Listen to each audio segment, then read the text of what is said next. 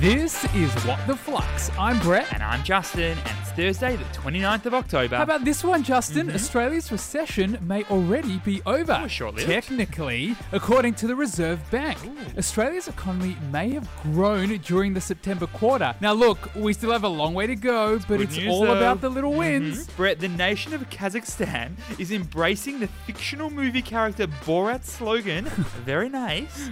It's adopting Borat's catchphrase as its new tagline to attract tourists. Smart thinking, I reckon. Genius! Three really intelligent stories today. Let's do it. For our first, Australian pre-packed meals company My Muscle Chef has received investment from a large private equity company as it aims to achieve 1 million meals per week. Boom time in this industry. So, what is the story? Okay, My Muscle Chef is a meal kit delivery company specifically focused on fitness-minded consumers Dedicated meal plans for performance for calorie control. and muscle gain. Great for you. the company has grown to sell 400,000 meals per week. Equating to around 150 mil of sales each year. Not bad. And now, Quadrant Private Equity, known for its investments in Daryl Lee Chockies and Adore Beauty, Yummy. is investing over $100 million into My Muscle Chef. which values My Muscle Chef at, let me calculate, over $200 million. So What's the key learning here? We hear a lot about private equity companies, but what actually are they? Well, private equity is a way for a business to fund itself away from public markets, i.e., share markets like the ASX. And private equity companies invest directly in other private companies that need a funding boost.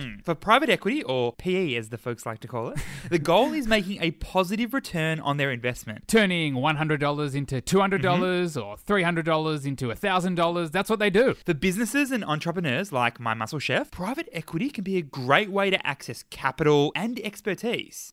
For our second story, Shopify is partnering with TikTok to attract more Ooh. merchants to its site. Move over Gigi Hadid and Zayn Malik. there is a new power couple in town. So what is the story? Well, firstly, for those who don't know, Shopify is an e commerce platform that many, many small and medium sized businesses use to quickly set up and sell products online. Shopify is partnering with TikTok to help their 1 million plus merchants easily advertise their products on TikTok. The partnership will allow Shopify's merchants to sell products in the form of shoppable video ads Cool. where TikTok users can actually click on an ad and buy the product. So, what would you say is the key learning here? Competition is on the rise in the social commerce space. This TikTok Shopify partnership could help TikTok better compete against the many, many, many other shopping apps that exist. in particular, Facebook and its growing focus on Mm. social commerce. Facebook has recently rolled out many shopping focused updates across Facebook, Yep. Instagram, and even WhatsApp. For our third and final story, Europe's biggest tech company by sales, SAP, has had almost $50 billion in Oh, no. the company's value wiped off this week after reporting a seriously painful three months. Sounds um, very interesting, but um, who is SAP again? It's a great question. SAP is a German software company that made a name for itself in the 80s when it was selling really exciting stuff. i.e., E, enterprise resource planning Oh, software. Boring. Arguably the biggest success to come out of Germany since Hugo Boss. What about uh, Heidi Klum?